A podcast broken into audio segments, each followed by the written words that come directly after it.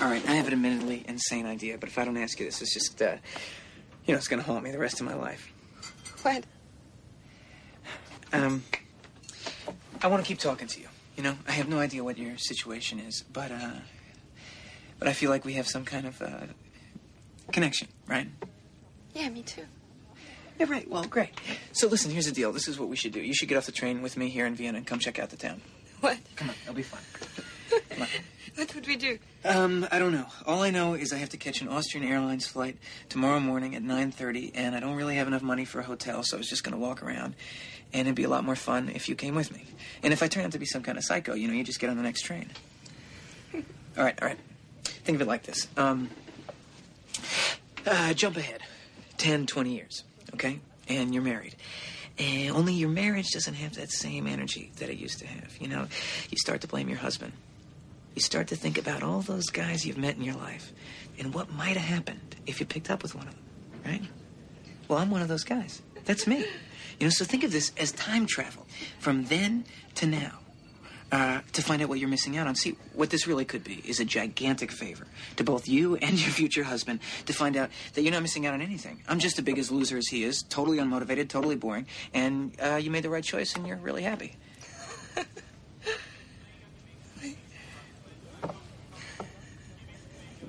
Let me get my bag.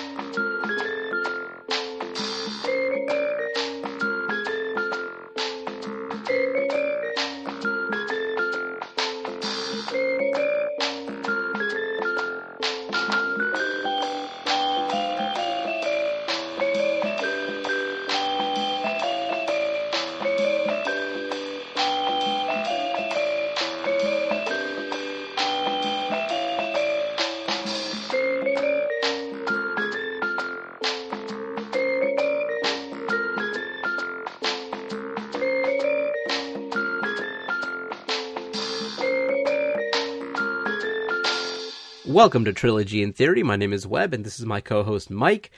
And we continue our trilogy this month with the rare trilogy at actual trilogy, not just something we make up here on this wonderful show, but the rare trilogy where I believe the first part is the worst and it ages like fine wine. We're talking Before Sunrise. It's a film that I've always kept a distance from, but this was my first time watching it post marriage. So I've already had my love life kind of crescendo into a wonderful marriage that I'm enjoying now. So uh, before it was always like, fuck these people who are in love. Like I, I you know, I knew it. I knew you were going to be antagonistic before you before you got yours. You didn't want anyone to experience love, fictional character or not. I didn't even believe that there could be a love because you have enough heartbreak and bad experiences. You're like, come on, these two people don't exist, and there's no way a conversation is ever that good outside of the podcast world between you and me. That's it. These two are not having the kind of podcast love that we do. But uh, what are your thoughts on Before Sunrise pre and after marriage? Uh, I guess I was way more optimistic than you because this is one um, I've mentioned on on this show before. I don't know, uh, probably not last episode because I doubt Annie Hall would come up during my video store clerking days. Small town Kentucky. I don't even know if we had Annie Hall in stock. I don't think Woody Allen was very popular for my neck of the woods. Uh, but we did have Before Sunrise, and it was one of the cheat movies I would play on the video store. I wanted stuff that was very talky, so because I'm just listening to it, I'm not actually just playing on the TVs all over the store. Right. But I believe it's R rated. I don't know if it's for language. I'm. It is. There- It's got to be Julie Delpy, right? She the, the the French, you know, just the foul mouthed uh, French lady. Uh, but it's one that, uh, well, uh, to to prove your point, I never got any complaints. Even in a small town, no one was like, "What is this filth you're playing?" You know, it probably just was like, "Why are these people talking so much? When does when does something happen?" I was far more um, optimistic because clearly, as a teenager in a small town, I had no uh, experience like Ethan Hawke, our lead, where he meets this stranger on a train uh, traveling through Europe. Uh, but it's what I would have liked to have happened in my life. It's what I envisioned. Okay, once I get out of this small town you'll meet someone from a completely different neck of the woods. And did I? No, not really. I met someone about 45 minutes away from my, from my neck of the woods, but it's fine. It's fine. It still wasn't from my small town. I understand your point, but I think I always came to this, even when I was, I think I probably revisited this movie more when I was single than I would when I was in a, you know, a, a nice relationship. I think I, I looked forward to things like this is just around the corner. Like I just need to, it'll happen for me. Like just like it does for Ethan Hawke, just through happenstance. I, I believed in its uh its notion of, of love. I think I'm that way about Before Sunset because it happened and we fucked it up. well, it said you're gonna feel the heartache. That movie uh, establishes that look, something shitty happened before, but you trudged through it, and now it's going to be okay, or at least it has Okay. the potential because the way the film ends, uh, it's not like they get together. It's just it, they're on the cusp. So I think I feel more optimistic about Before Sunset. However, you make an interesting point. These two individuals had to, well, one of them had to travel to another continent, as did I. And you didn't have to travel very far. So, you know, the romantic concept of soulmate is something that I think a lot of people cling to. Is there, so do you believe in the soulmate or do you believe that, and there's nothing wrong with it, but it's like two people can, can fall in love and have those kinds of feelings but the notion that there's a, literally no one else in the world in the history of time before or after that you might get along with a little bit better. Like, are you okay to not believe that? I like the end of the sentence a little bit better. Uh, I think that's probably where people get in trouble. if they start looking around, like, is there? There's, I could make a slight improvement here, right? I could trade this model in, maybe slightly happier. That's why I've always loved this trilogy. It's my favorite, you know, proper trilogy as you, you introduced it the before series. Because yes, in the in the sequel, like you know, in this film, it's it's easier. Th- this version of love, especially in film or maybe even life, is easier because it is the first date. That's that's what we're doing this month.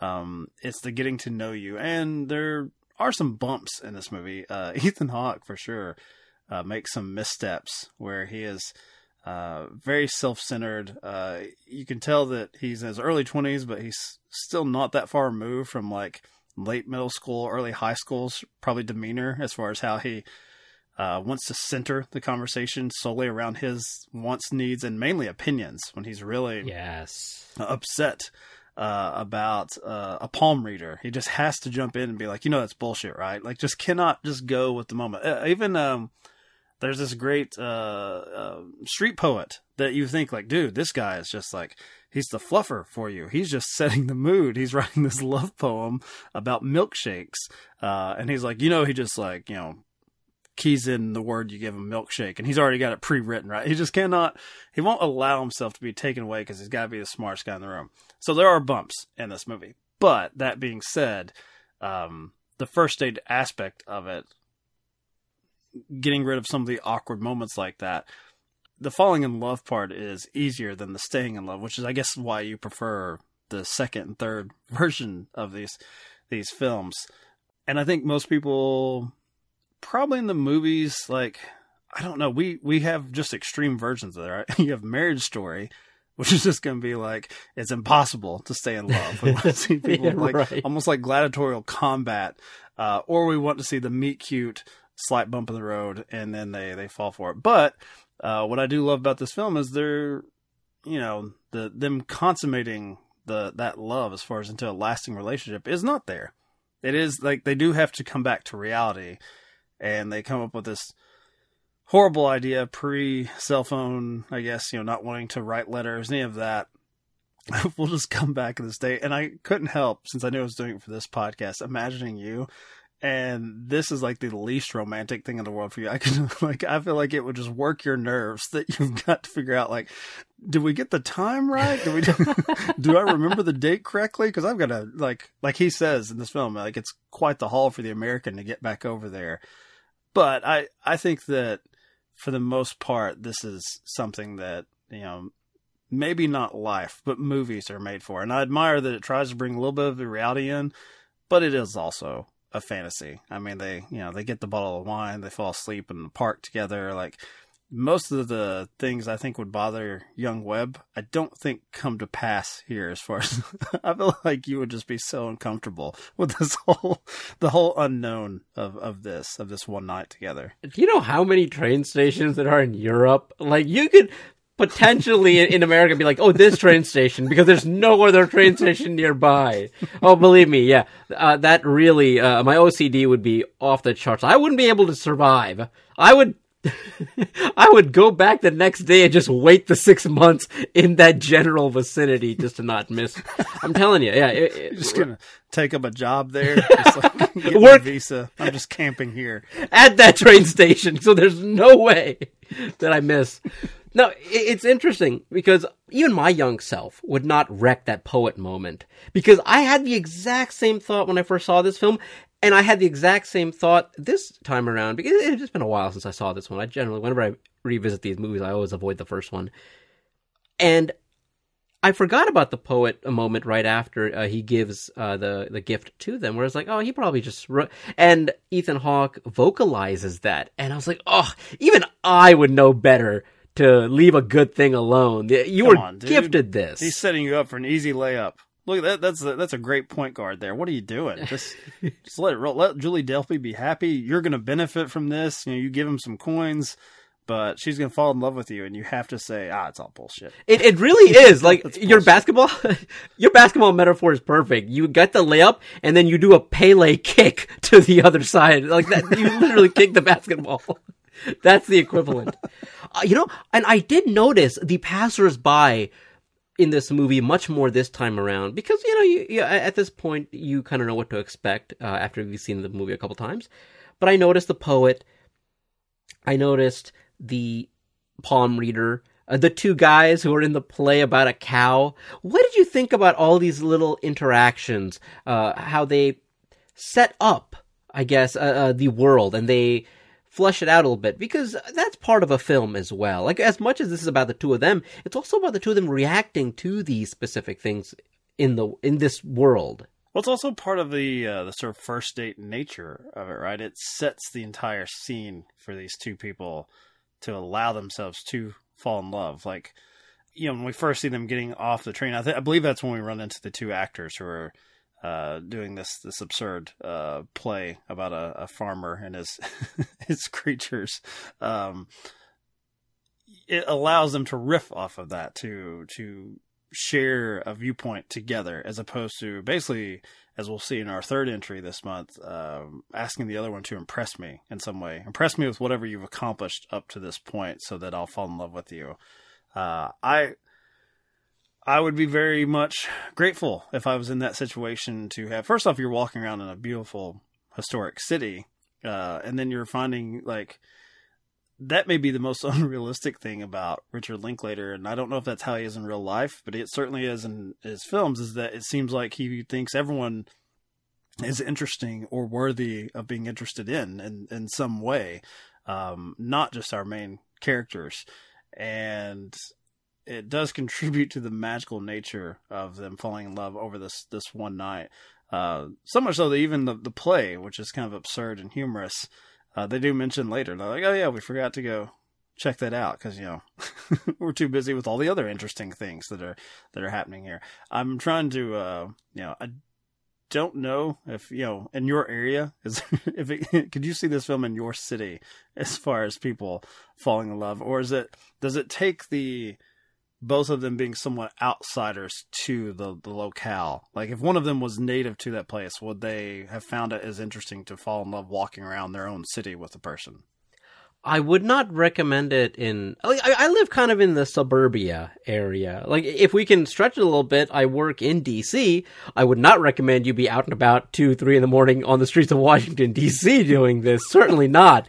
Uh, I mean, again, there's something about Europe where uh, there's a bit of romanticism there, and you can get away with it. Not everyone wants to mug you, but again, in the film world, maybe that's just it. Like, no one's going to want to mug you in in the world of a romantic film but I feel like you can get away with that in Europe. I absolutely could not see this in my neck of the Well, woods. Americans don't believe in walking. I don't believe in walking cities either. So Yeah. Let's Uber it over there. The whole the whole film is just one Uber ride after another. Golly, uh, I think my favorite of these individual these little distractions has to be the bartender in the bar who gives them that bottle of wine. By the way, I don't think he ever gives the address of the bar. This is just a, a gift to. He doesn't expect any money back. I like in that sequence that Julie Delpy is stealing glasses, or at least attempting to look like she's stealing glasses, when Ethan Hawke is just asking for a favor, like, "Hey, you know, can you help me out?" And the camera at least keeps coming back. I don't know if the characters do, but the camera keeps cutting back to Julie Delpy, who's like doing. I mean, she might as well have been twirling a mustache, stroking her chin. But see, he tells her, go get the glasses, I'll handle the wine. And he keeps pointing. He's the worst distraction. he keeps pointing over to her like, hey, she and I. And it, it's the worst caper. Uh, but I guess you can't get too mad. This isn't a Soderbergh joint. It, it really did, uh, feel not palatable is not the right word, but I, I was much more accepting of this film this time around. It really was, uh, which which makes makes me happy because that means that the trilogy is much more um, like I can go through my next rewatch. Uh, I can go through the first one, uh, and and I think what really seals the deal is, uh, is is a sequence that I've loved since the first time I saw it. Even though I wasn't a fan of the film my first time around, that ending is just a stroke of genius, where you get to see all the different locations without any of the characters, and it, it it's a great time to reflect on the entire film and what you've just witnessed and what you've just seen, what you've experienced, because you you fall in love while these two people are falling in love, and you really do want to see them together. Even even the most cynical of us, uh, even you know, I I brought it. I was like, "Hey, is there a soulmate? I don't know. I'm not sure." But in that moment, you really do want to believe that there are soulmates, and that's the mark of a great director and having great collaborators. One of the things that I read about this film, which I was kind of shocked, is that uh, Julia Delpy, she retroactively takes a lot of credit for the script, uh, along with Ethan Hawke. Uh, well, she gives credit to Ethan Hawke and Linklater more so than Kim Krizan. Uh, is the official uh, co-screenwriter, but apparently she and Ethan Hawke came in and added all the love and all the uh, conversations, apparently to the point where there's a conversation between Linklater and Ethan Hawke, and then a moderator on the Criterion release, which I put into my PlayStation uh, to, to give this film the There you go. yeah. So I watched that afterwards, and he said that, and I think half jokingly, he's like, "Oh, there's a the script was just kind of like, oh, and then this next scene, uh, they fall in love. And the next scene uh, is the most important scene of the film, and then it's blank, and the two of them Almost like it's an action movie. Yeah. Here are the set pieces. Right, right, exactly. He says that the original script are like 70 pages long, but uh, even he, even Linklater mentions that it really came to, uh, it really formed when the casting was done and we were on there and collaborating. So, uh, very little uh, credit given, uh, if at all, to the official uh, screenwriter, a co-screenwriter. So I thought that was interesting, and that's how they did before sunset and before midnight. It's really uh, the three of them, and it's so silly, man. Those films got nominated for best adapted screenplay. I don't know how the Academy. It's not adapted. There's no adaptation. This is all unique and original work. It's just so silly to me. Is it an adaptation from Ethan Hawke and Julie Delpy's own experiences? Is that what are they saying that they're adapting their life in these uh, sort of improvised scenes? Well, this Uh, this like did happen that- to Linklater. The first film is really based on an experience he had that was similar to what those two went through. It didn't end as well, though. Uh, he said that they tried to do a long distance relationship. of course, uh, Did and not have the courage to avoid those uh, those emails or letters or anything. Nope. Long distance calls can't do that. not at all. Um, on on that note, I like something. Um, I was looking at the Rotten Tomatoes, and I wanted to bring up. You know how like those like stupid like Pixar movies or whatever would get hundred percent, and then like Armond White would come in with one splat and ruin it, and film Twitter would lose their minds. This has hundred percent on Rotten Tomatoes. Are we? Do we not count? Things like pre Rotten Tomatoes as far as like knock it because it's got a perfect score critically. So I don't know why this one was never mentioned, but I hear about a cartoon having its its record blemished.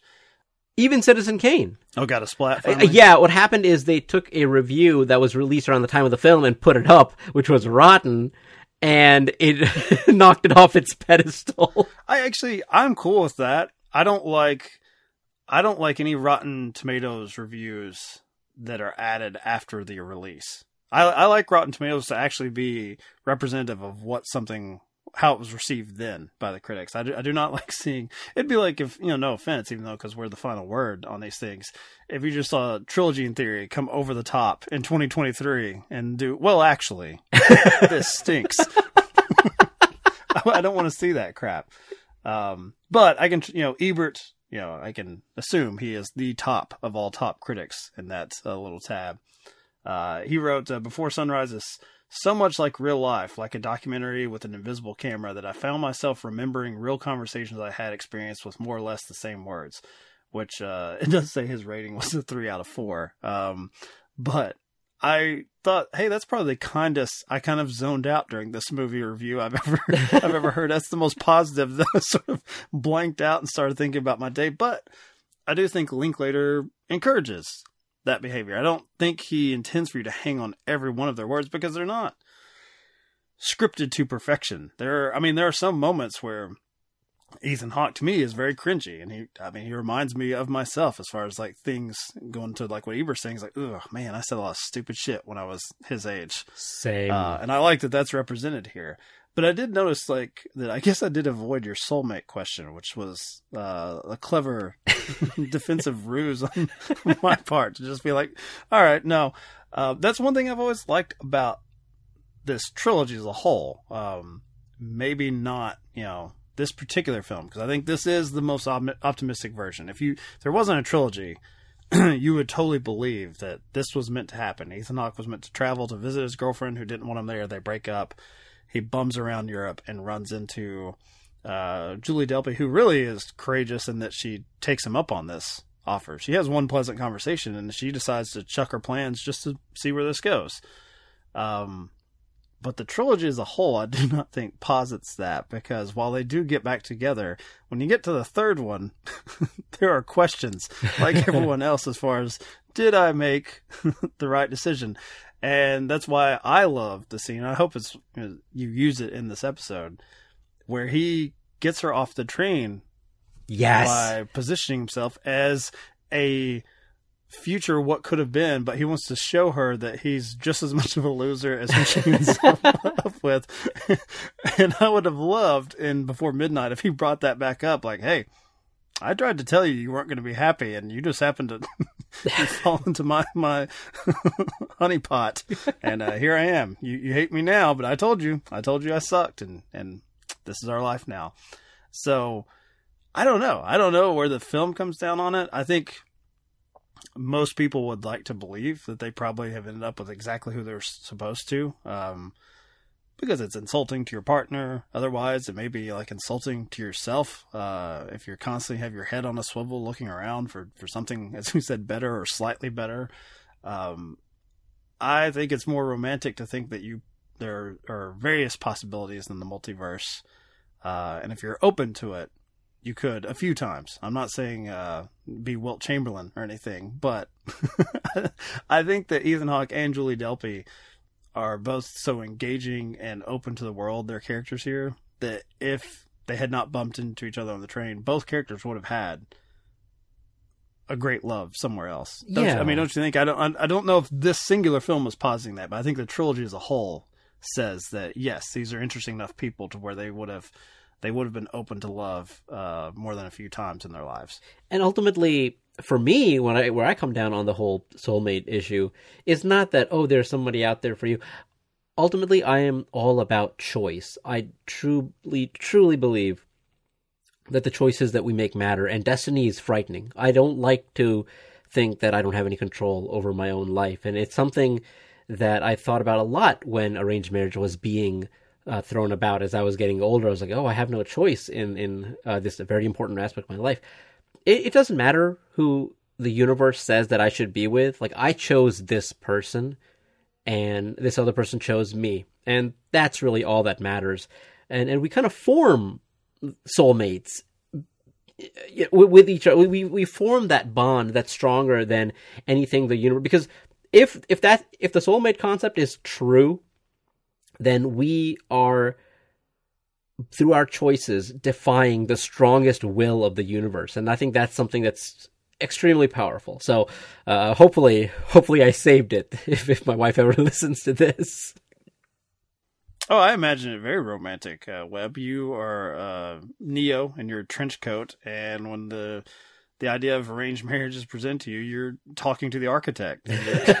you open the, the other door and fly out with a wall of flames behind you, and you know save your Trinity. So, yes, incredibly romantic. The Matrix Reloaded, of course. Another trilogy that ages like fine wine. Let me check the Rotten Tomatoes real quick on that, that series.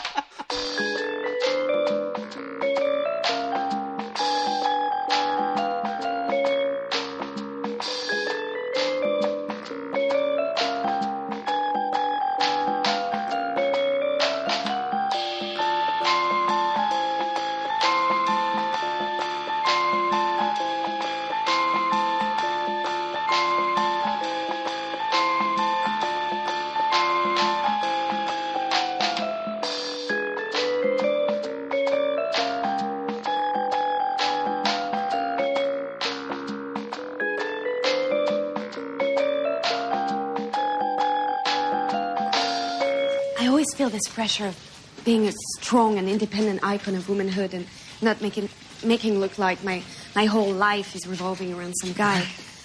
But loving someone and being loved means so much to me. I always make fun of it and stuff. But isn't everything we're doing in life a way to be loved a little more? Mm. Yeah. I don't know. I dream about being a good father and a good husband. And sometimes it feels really close. But then other times, it seems silly, like it would uh, ruin my whole life. and it's not just a, a, a fear of commitment or that I'm incapable of caring or loving, because I can. It's just that if I'm totally honest with myself, I think I'd rather die knowing that I was really good at something, mm, that I had excelled in some way, and that I'd just been in a nice, caring relationship. Yeah. But I had worked for this older man, and once he told me that he had spent all of his life thinking about his career and his work, and he was 52, and it suddenly struck him that he had never really given anything of himself. His life was for no one and nothing. He was almost crying saying that. You know, I believe if there's any kind of God, it wouldn't be in any of us. Not you or me, but just this little space in between. If there's any kind of magic in this world, it must be in the attempt of understanding someone, sharing something. I know, it's almost impossible to succeed, but who cares, really? The answer must be in the attempt.